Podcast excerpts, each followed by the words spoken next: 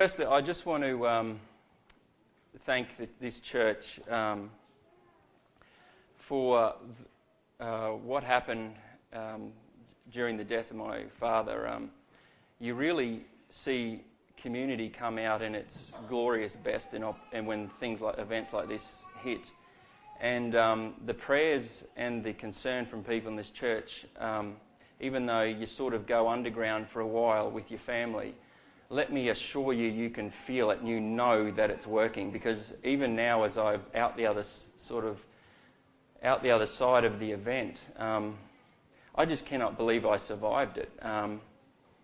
I'll be honest, I'd been dreading this day for a long time because Dad had been ill for a while, and it's interesting with our beliefs as a Christian, you get all these scriptures like death is swallowed up in victory, and death, where's your victory, and the sting of death and all this sort of thing. And it's interesting, as you head into events like this sometimes, you know all the things you should believe, and then you've also got your emotions. And what I was a little worried about was, would my emotions believe that stuff?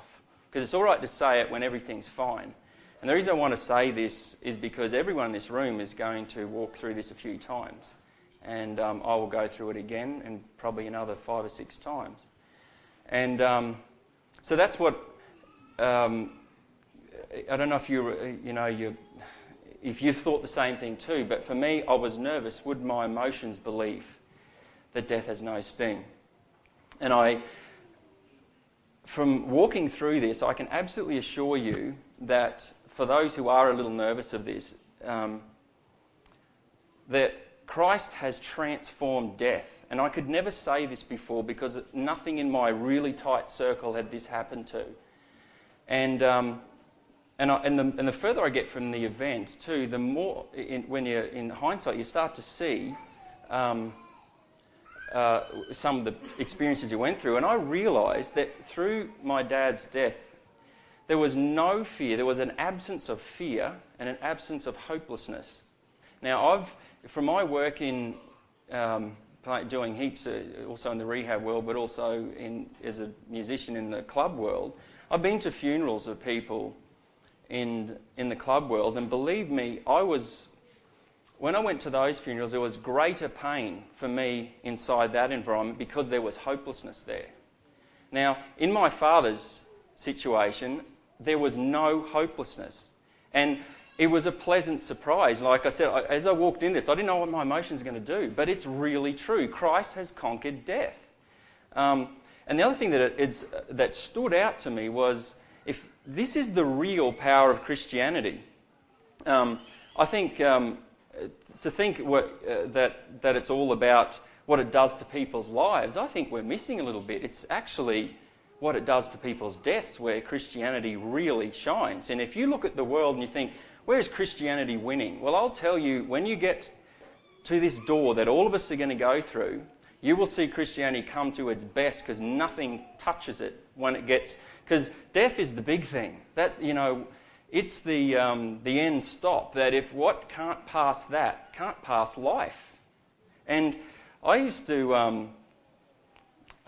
especially with working in a place like Teen Challenge and stuff, often we're always getting testimonies of how God's changed people's lives. And I've had calls from guys from the centre after they've left, and ring up. I remember this one guy ringing up and saying, I'm sort of into Buddhism and New Age, and he goes, it's really working for my life. And I didn't doubt him. And he was going on, and I could see his life was somewhat better. And then I asked him this one question. I still remembered. I was on the phone down in my little unit. I said, just tell me, can it face off with death, Ryan? Silence on the phone. And I got a bit loud. I said, can it face off with death? And still silence. And eventually he admitted that what he was into may have been giving him some good life, but it couldn't pass the big one. And this is the powerhouse of Christianity. This is what Christ came to change. When you get this is from Romans 5:20 and 21. It says, "But where sin increased, grace increased all the more, so that as sin reigned in death, Grace also might reign through righteousness, leading to eternal life through Jesus Christ our Lord. See, before the cross, sin used to reign in death. See, why everything's different was that had been taken away from my Father. In the past, sin could take you after the point of death, no longer has, and that's why there is such hope.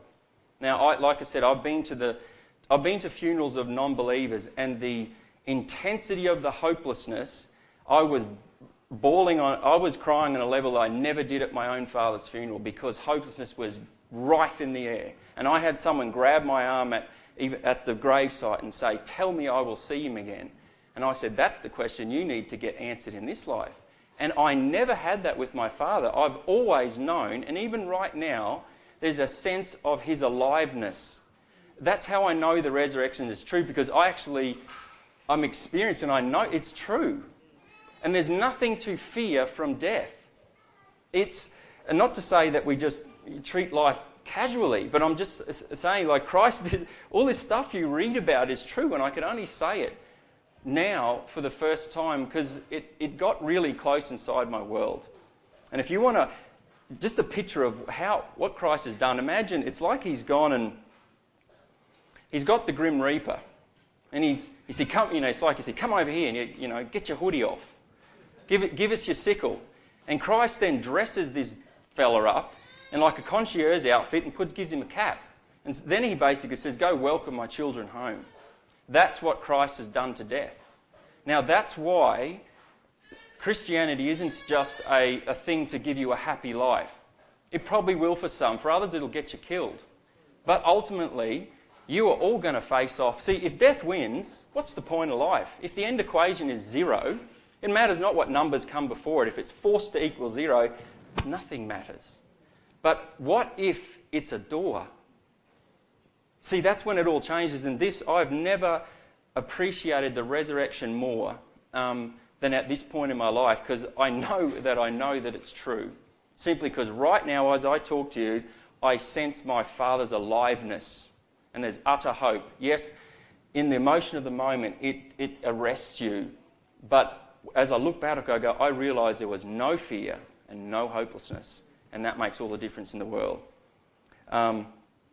So anyway, I wanted to say that because I know there's got to be people out there that listen to me now that are thinking the same thing.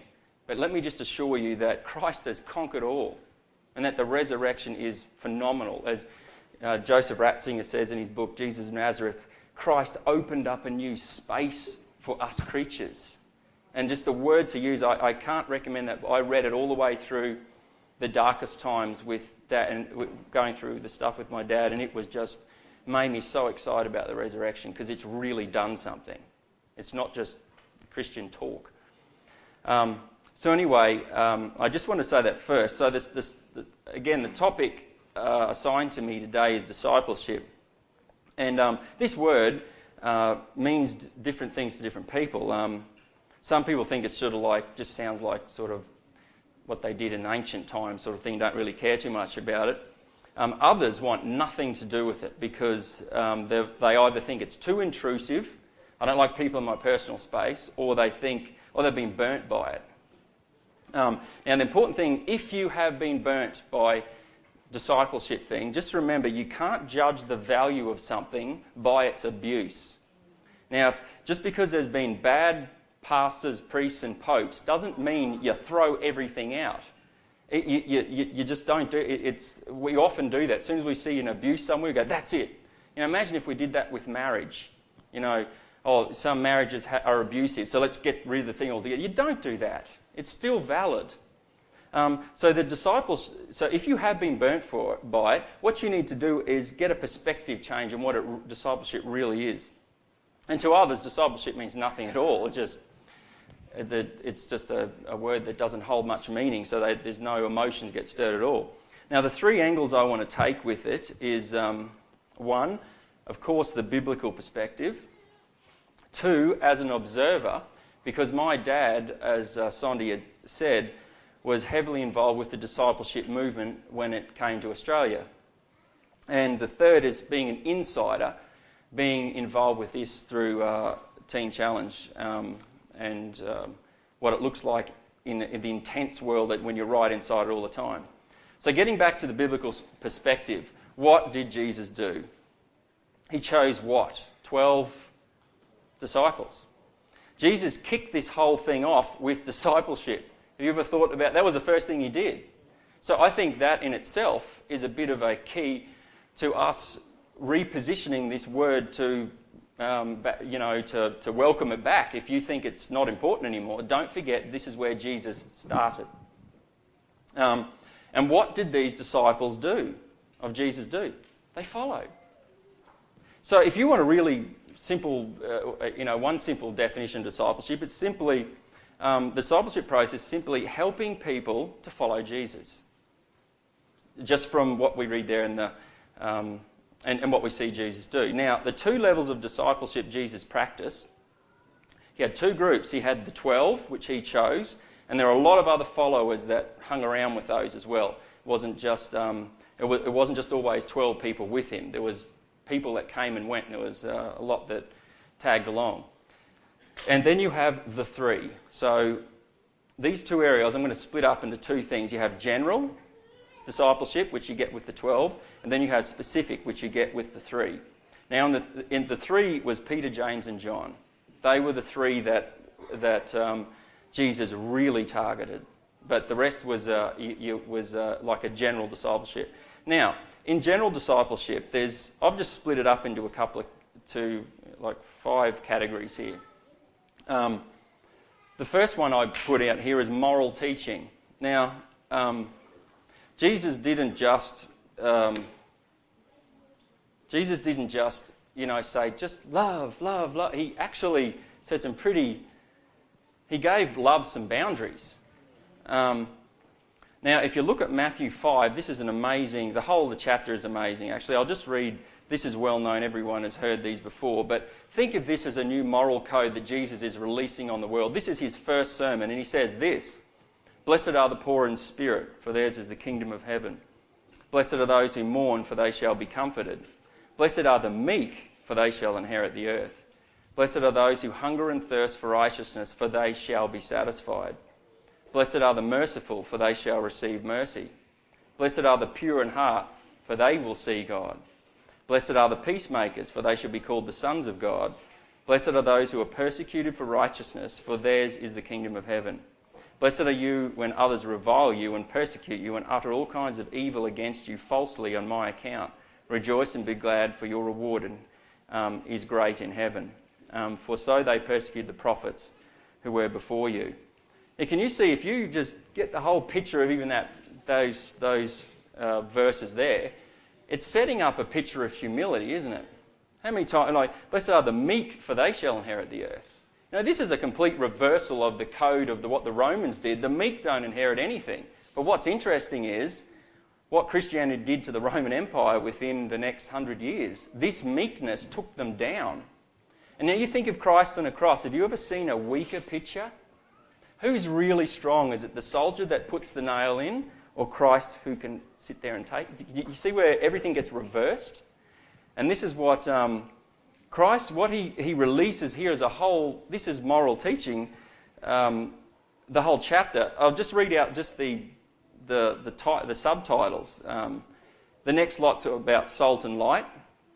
The next bit talks about how Christ came to fulfill the law, not to abolish it. Then he goes into a section about anger. Then he does a section on lust. Then he does a section on divorce. Then he does a section on oaths. Then he does a section on retaliation. And then he finishes with about loving your enemies. This is some pretty serious moral teaching. I dare us to go home and read that. Often I think we read the Bible through our own denominational lenses and we just cross out a bunch of stuff because it doesn't really work with us. But if you just pretend you didn't, just read it raw and see what it says. And you're going to find that Jesus is very confronting with some of the stuff he says in there. He doesn't go easy on lust. He even says that so as you think in your heart, so you've done it. You know what I mean? Like he's upped it from what the law of Moses. He's actually brought it into the mind. So Jesus had some very strict things to say on moral teaching. Again, the message of humility comes out everywhere, and it just the Sermon on the Mount is a message of humility. But even himself, you know, he said to take his yoke upon you, for he is meek and lowly of heart. Jesus wants to yoke you with humility, because you're not going to get anywhere in the Christian faith without humility. It's the foundational thing that lets you even... I mean, think about it. If you don't admit you're a sinner, how can you even get into that? You know what I mean? There's a first step where you humble yourself and say, I am a sinner. Without that, Christianity is a weird-looking thing. Humility actually gives you the eyes to start to see it. And if you wonder why it does look weird for you, I'd assess where your pride is and what it's told you about how good you think you are. Jesus teaches on grace and truth. Now, this story is well known. This is from John 8:3-11. It says, the scribes and the Pharisees brought a woman who had been caught in adultery, placing her in the midst.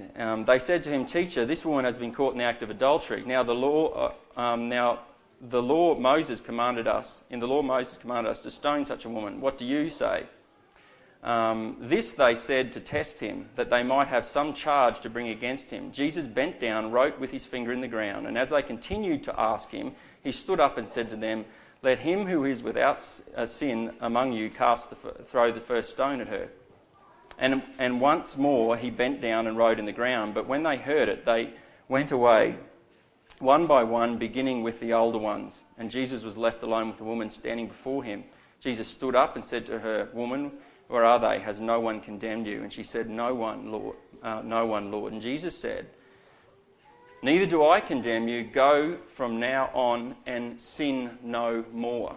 Now, often that last line gets left off. We just do the first bit. See, what Jesus is doing is giving us grace and truth offered on the same plate. They're not like this and one, and you weigh them like this. They come on one plate. Grace and truth come together. See, the truth is, sin kills, and Jesus wants us to stop it. That's the bottom line. That's the truth. Now, his grace is giving you strength to not do it. Do you see how that works? It's not just, it's just all great. It can't. If that ever happened in a rehab, just say it doesn't matter what you do, the place would go nuts. You can't do that. You have to actually lay down the goodness of the laws of God, because they simply work. Selfish people wreck stuff. They wreck relationships, they wreck marriages, they wreck rehabs. It just doesn't work. So you don't just say, it doesn't matter, grace will cover you. It says, no, grace will give you the strength not to be like this. So Jesus teaches us, in his moral teaching, gives us grace and truth, and separating those always causes disasters. The next little category I got here is good advice. Jesus says this, this is a well-known one, we quote it a lot, but if you think this sounds unusual that the Son of God said this, he goes, be as wise as serpents and innocent as doves. Basically, Jesus is saying, pursue the innocence and what is pure and right, but at the same hand, don't be stupid.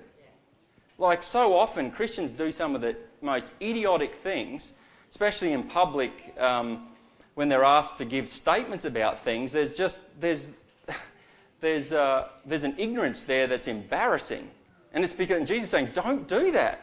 Know what the fact that he's used the word serpent. You ever seen this? Snakes are always checking stuff out. They don't just walk around. They're always looking. They're taking in their environment and Jesus is saying to us, don't be stupid. Look at the world you're in and what's going on.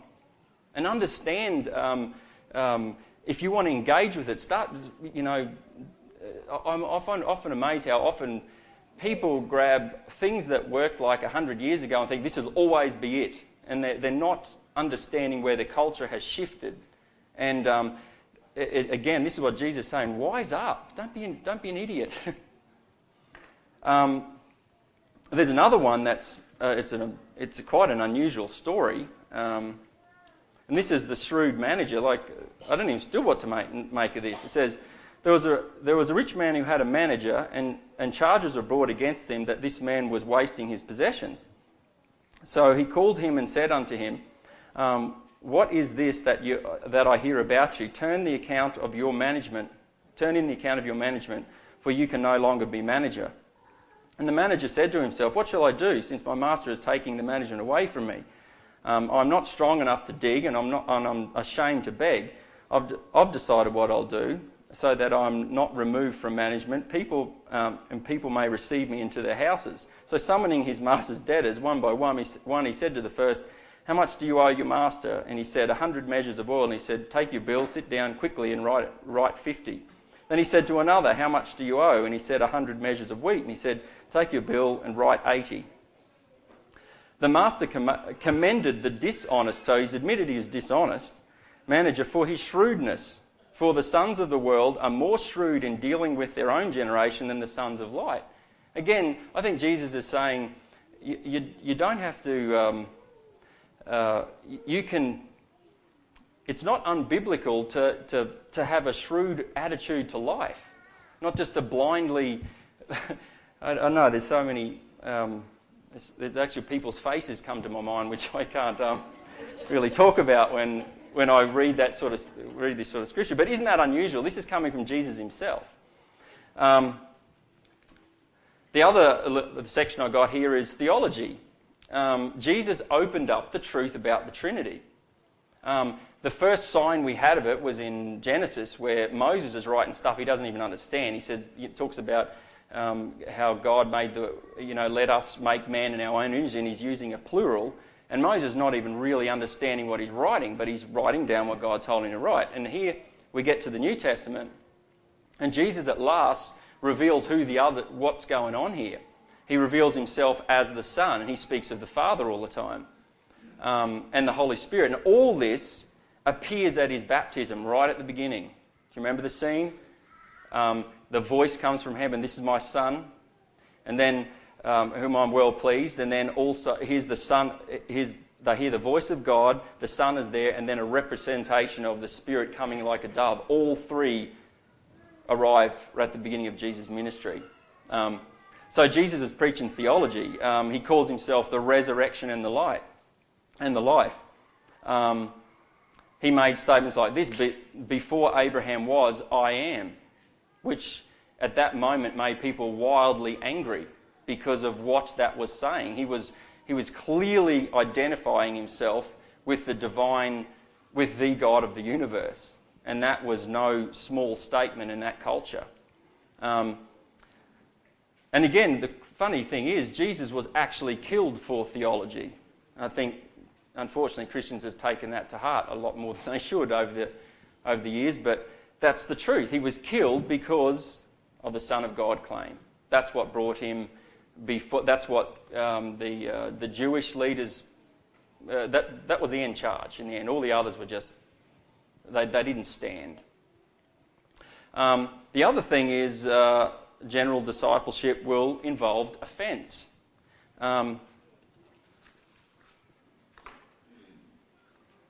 Check this one out. I used to avoid telling people about this scripture for years. So Jesus said to them, truly, truly, I say to you, unless you eat the flesh of the Son of God, of Son of Man, and drink his blood, you have no life in you. Whoever feeds on my flesh and drinks my blood has eternal life, and I will raise him up on the last day. For my flesh is true food, and my blood is true drink. Whoever drinks my flesh and feeds on my flesh and drinks my blood abides in me, and I in him. As the living Father sent me, I live because of the Father. So whoever feeds on me, he also will live because of me. This is the bread that has come down from heaven, not like the bread of the fathers ate and died. Whoever feeds on this bread will live forever. And Jesus said these things in the synagogue as he taught in Capernaum. When many of the disciples heard it, they said, "This is a hard saying. Who can listen to it?"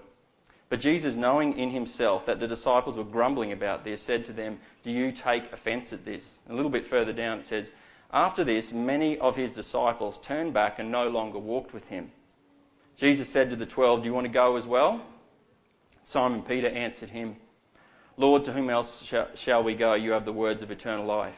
And we have believed and have come to know that you are the Holy One of God.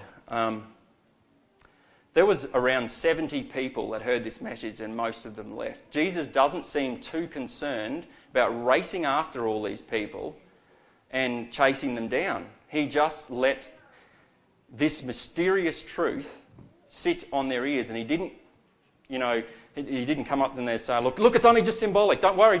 He didn't do any of that. Let it happen, which in itself is saying a lot. And the other thing is too, I think the sad thing is when he said, to whom else shall we go? I think one of the, not everything that happened at the Reformation was great. And one of the sad things that happened is the splitting of church authority. Because you know what now, when people get offended and you go, to whom else shall you go? You know what they do? Down the road, next church. They'll marry me. They'll do this. They'll do that. That's just simply what's happened. I've seen it even happen in this church. People have not liked the message and they go. Just down the road, who else do you go? Well, somewhere else. But again, Jesus is not afraid of offence if it's true. Then he also calls people vipers. How's that? Imagine if Sondi got up one morning and calls all a bunch of snakes, I'm sure he won't, but or maybe he will if we don't do the biblical counselling. But you know what I mean? Like, Jesus is not afraid to go after people's motives, and he called people a bunch of vipers. So he, again, I think some of the ideas we have of Christ, we make him into something we like, but he is totally, you just won't trap this, you won't trap him. He's far bigger. The last little category I put in here was warnings. Jesus warned about hell. In Matthew 10:28, he warned us about persecution. He said that's going to happen. And all around the world, I'm sure the persecuted church in Indonesia and in Islamic countries know this to be true. Jesus warned us, said this, don't be surprised when they come and lay hands on you and persecute you. He warned us about causing others to sin. And he also warned us that unless we become like children, this kingdom of his is not open to you. Now just think about it. There's some pretty serious warnings. So it's not like Jesus asking us to be, immature like a child, but he's asking for the same type of trust that children have, which is what I think thrills parents about kids, is that beautiful, simple trust.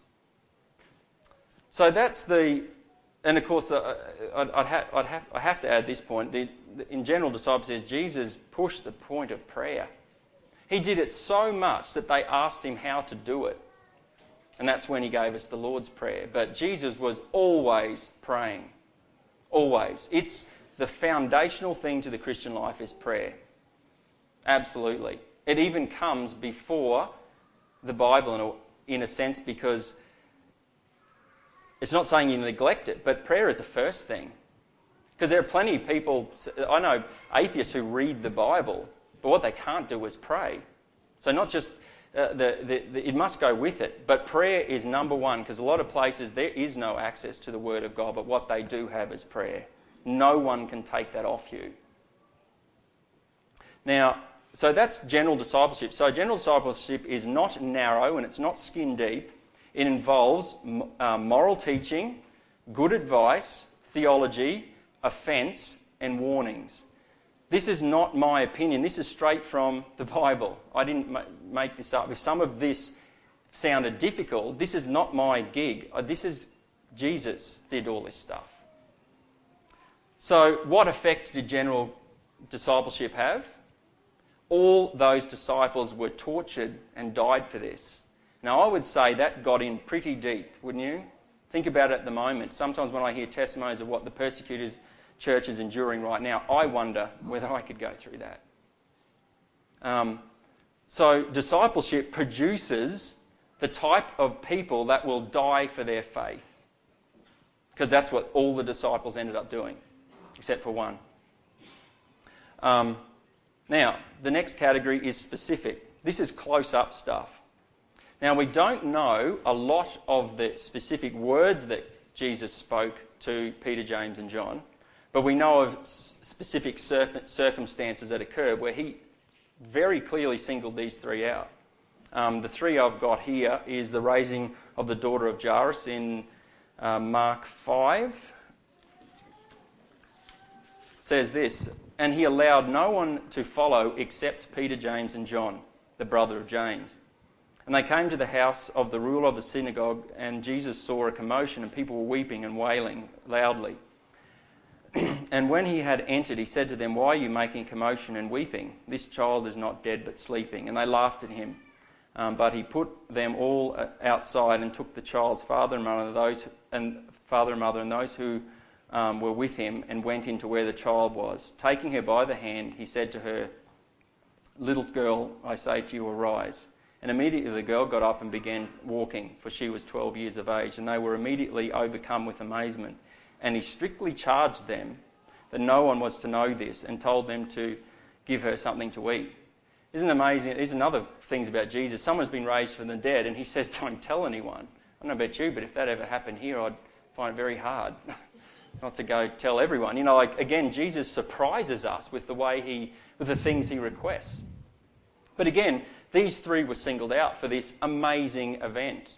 He just takes Peter, James and John and leaves the others out, and the other one, of course, major thing is the Transfiguration. Now, this is a huge event. It says, 6 days after Jesus took with him Peter, James and John, his brother, and led them up a high mountain by themselves. And he was transfigured before them, and his face shone like the sun, and his clothes became white as light. And behold, there appeared to them Moses, Elijah, talking with him. Peter said to Jesus, "Lord, it is good that we are here. If you wish, we will make three tents here, and one for you, one for Moses, one for Elijah." I think Peter was just overwhelmed. He started saying crazy stuff. But anyway, he was still speaking when, behold, a bright cloud overshadowed them, and a voice from the cloud said, "This is my beloved Son, with whom I am well pleased. Listen to him." When the disciples heard this, they fell on their faces and were terrified. But Jesus came and touched them, saying, "Rise and have no fear." And when they lifted up their eyes, they saw no one but Jesus only. And as they were coming down off the mountain, Jesus commanded them, "Tell no one the vision until the Son of Man is raised from the dead." It's again this thing where Jesus is, I don't know why he does it. He said, "Don't tell anyone this." But this is an extraordinary event. You think about it. It was so extraordinary. They were terrified. This is not just some mild meeting. They saw something.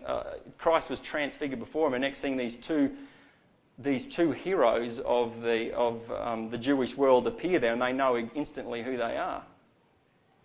Which, as a side point, goes to show you that your true identity is not in your physical makeup. There's something at the heart of you that identifies who you really are. They'd never seen Moses and Elijah. But they knew it was them. They were identified by their core being. So, sorry for Hollywood that invests so much in the external. You're not identified by that anymore. And the last thing is the agony of Gethsemane. This scene. Now, these disciples weren't too much used to Jesus in this darkest hour, but he chose them nevertheless, singled them out again, and took with him to Jesus' darkest moment. It says, Jesus, taking with him Peter and the two sons of Zebedee, began to be sorrowful and troubled. Then he said to them, "My soul is very sorrowful, even to death. Remain here and watch with me." And going a little further, he fell on his face and prayed, "My Father, if possible, let this cup pass from me. Nevertheless, not as I will, but as you will." And he came to the disciples and found them sleeping. And he said to Peter, "So could you not watch with me 1 hour? Watch and pray that you may not enter into temptation. The spirit indeed is willing, but the flesh is weak." Again, these disciples weren't great to support them, but there was still something that Jesus took them to his darkest moment. There were still those three people with him. Now, just looking at these three men quickly, what's unique about them? Well, Peter, there's no problem seeing what a significant figure he is in the New Testament. It was to Peter that the Holy Spirit revealed Christ's full title, which is, "You are the Christ, Son of the living God." That whole title was given to Peter. Others had seen parts of it, but at that point, it's when Jesus says, "You know, who do you say they am?" And Peter says this, under the influence of the Holy Spirit. That is a big thing. The fact that the Holy Spirit chose Peter. Peter was also instructed as in the role of shepherd and leader when Jesus said 3 times specifically to him, "Feed my lambs." And if you read that, the story is in John 21:15. It's worth reading because at the end of that, I might even have it here. Yeah, it says, when he had finished breakfast, Jesus said to Simon Peter, "Son of Simon, son of John, do you love me more than these?" And he said to them, "Yes, Lord, you know that I love you." And he said to him, "Feed my lambs." And he said to him a second time, "Simon, son of John, do you love me?" And he said, "Yes, Lord, you know that I love you." And he said to him, "Tend my sheep." And he said to him a third time, "Simon, son of John, do you love me?" And Peter was grieved because he said to him a third time, "Do you love me?" And he said to him, "Lord, you know everything. You know that I love you." And Jesus said to him, "Feed my sheep. Truly, truly, I say to you, when you were young, you used to dress yourself and walk wherever you wanted. But when you're old, you will stretch out your hands, and another will dress you and carry you where you do not want to go." After this saying, he said to him, "Follow me." And Jesus turned and saw the disciple whom Jesus loved following him, and the one who had been reclining at the table close to him. So there's this specific job that is given here to Peter, to feed my lambs. He didn't say that to others. It was Peter who preached the first message at Pentecost. And also, now that the other disciple, John, Peter and John did a bucket load of stuff together too. They were the ones that made the preparation for the Passover, as Peter and John. Though I think they were also the first to be in prison. So these men are significant in amongst the others. Now John, he was the mystic, and he was many times said that he was the disciple that Jesus loved. He had insight that the other gospel writers didn't have. That's why his gospel is unique from the other three. And if you read it, John connects us to the infinite side of God when he opens up in the first chapter of, "In the beginning was the Word was with God, the Word was God." John is bringing us to concepts that the other three just didn't ever go near, and it comes all the way through his gospel as well. There's so much mysterious stuff in John. John gave us the famous words of Jesus being the way, the truth, and the life. These were all unique sayings that I think John's position in that three enabled him to write this stuff.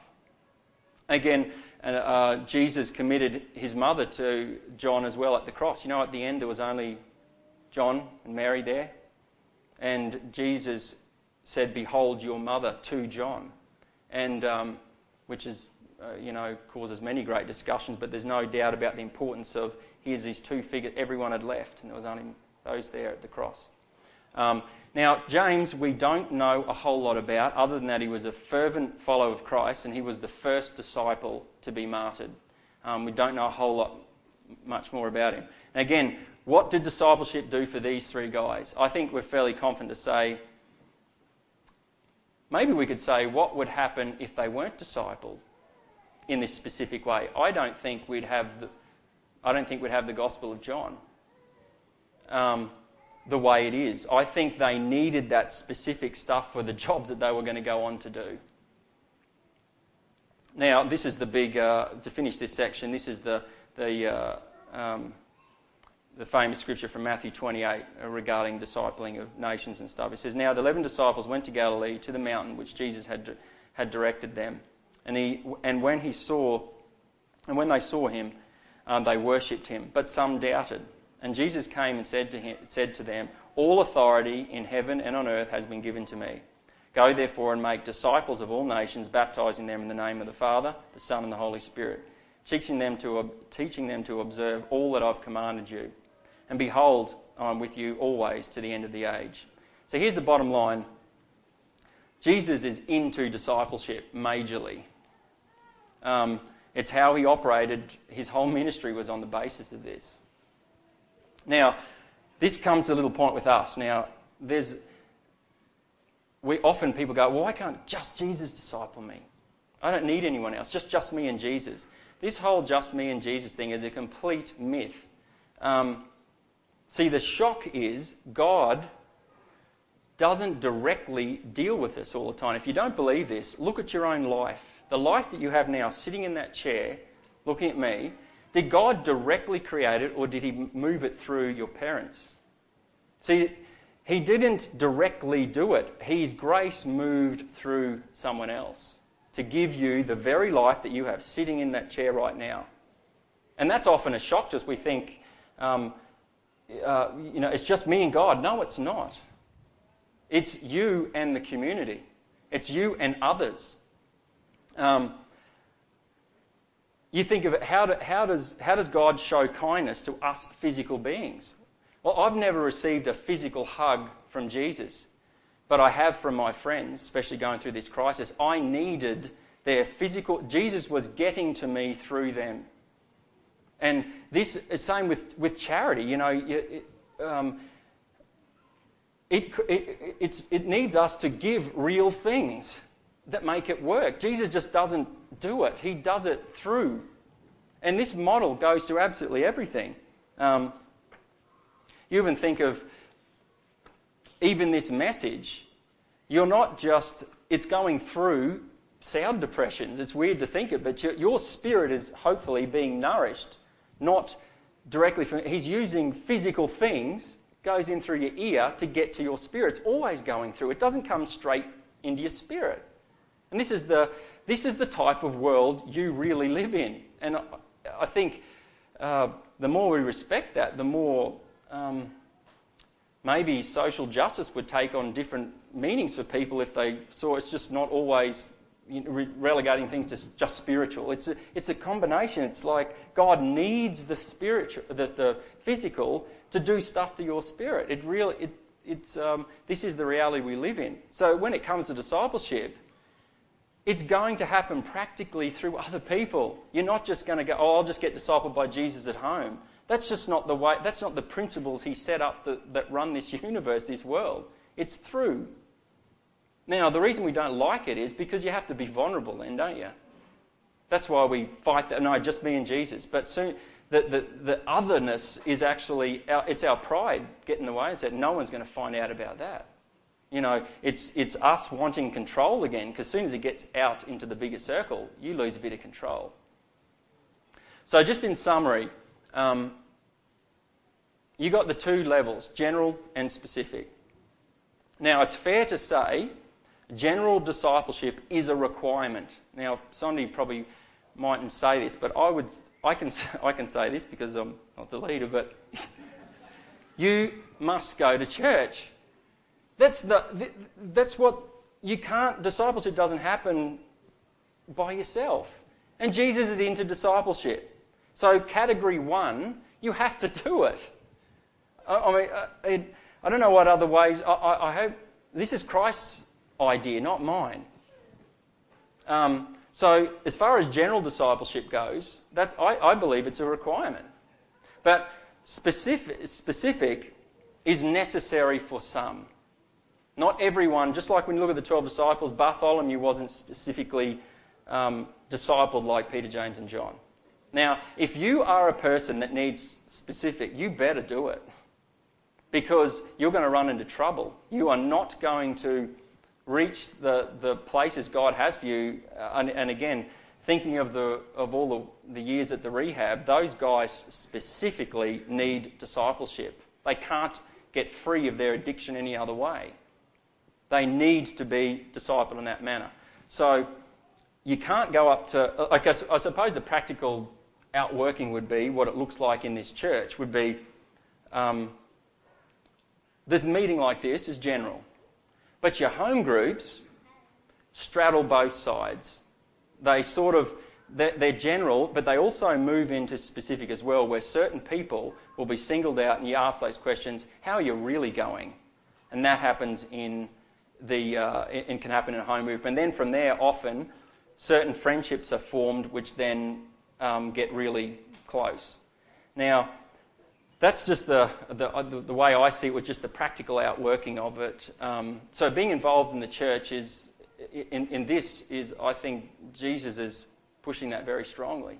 But the next home groups are really important too. I've just been given the sign that we need to stop. So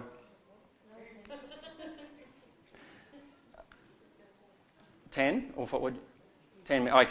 Okay. Just quickly, the last 2 points I had was an observer. Now, like I said, my dad was involved with the discipleship movement when it first came to Australia, and again, lots of mad stuff happened. But what I can say with God and with about my dad and this and the whole movement was, even though crazy stuff happened with the church, what I saw him run in his world was the good stuff.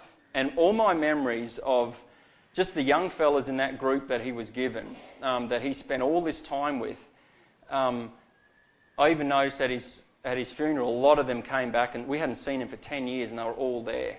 You know, and you're thinking this effect he had on their life through he did it well, and he was a friend to them more than a guru. Do you understand?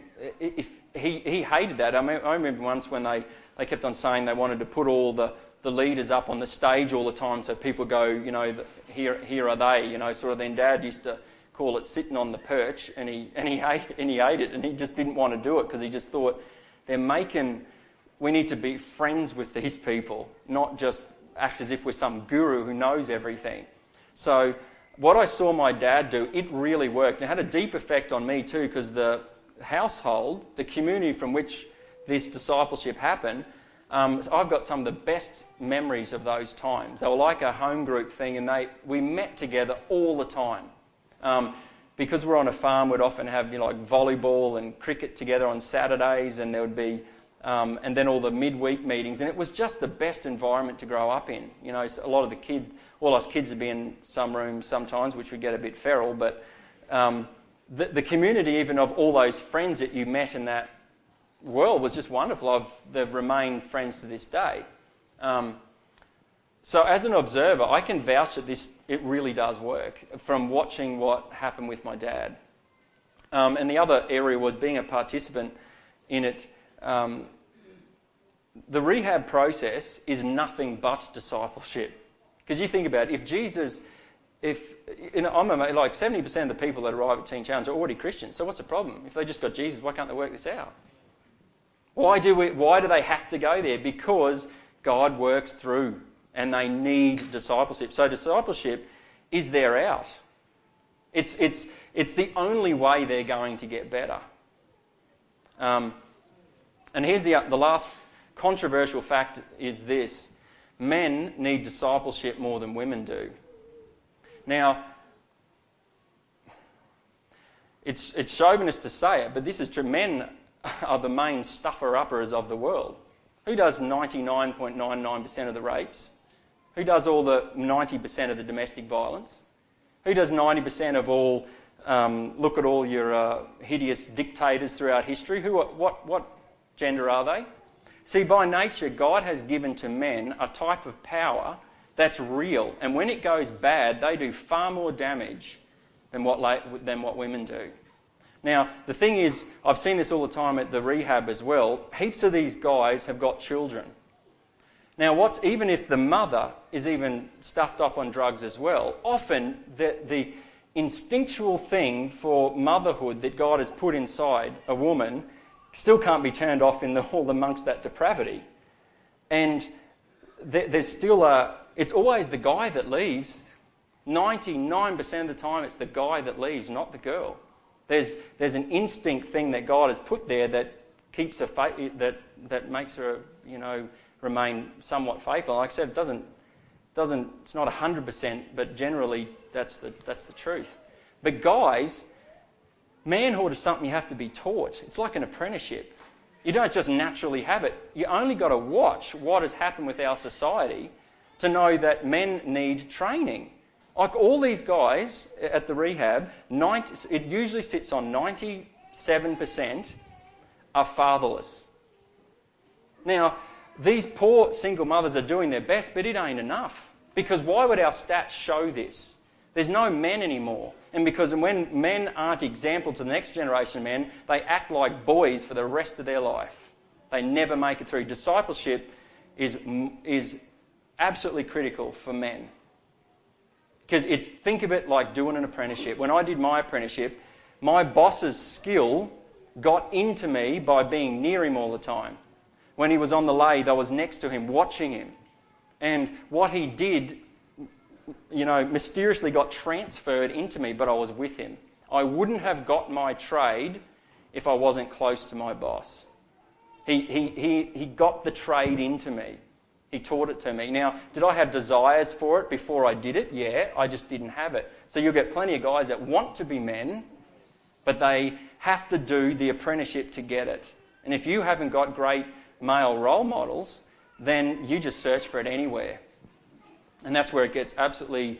That's what breaks my heart at the centre is watching for years this, the fatherlessness every single time. As soon as I ask the question... I always can guess the words that are going to come out of their mouth. So that's about all I have to say. Again, I don't know what category you're going to fit into, but there is going to be some practical outworking of this message. Either you're going to say, yep, I need to commit myself to this church a bit more, this is important to be disciple here, or you're going to say, no, I need to move into a home group thing. And some of you are going, I need to find another, especially for the men, young men, a guy that's going to disciple me. And don't let this just sit and go, oh, nice message today. If this doesn't turn out practical, there is no point in even doing these things. It's got to convert into your livable lives, not just the church one you do here. You don't just go, oh, that was rather interesting. Let it translate out into your commitment to the church, your home groups, and seeking out discipleship.